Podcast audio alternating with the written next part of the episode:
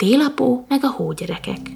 Téli éjben havas erdőn, télapót a szánon, mesebeli tölgyfa alatt elnyomta az álom. Hópelyhecskék egymást kérdik, mi lesz így a szánnal? Télapó még sosem késett a cukorosztással.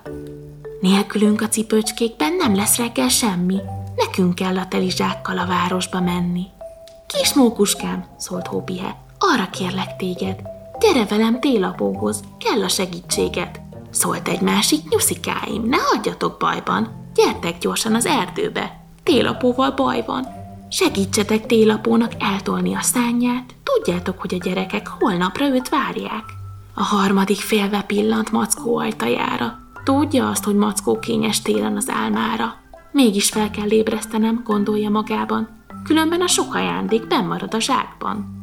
Nyújtózkodik, ébredezik télapó a szánon. Jaj, mi történt? Elaludtam? Ó, de szánom bánom. Hópelyhecskék csilingelik, hoztunk segítséget. Reggelre az ajándékod ott lesz, ahol kéred.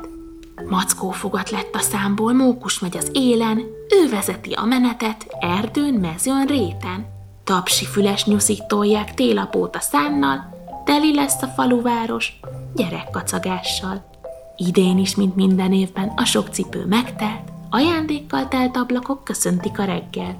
Most sem várta Katipeti télapót hiába, hópelyhecskék fáradtsága, lásd, nem veszett kárba.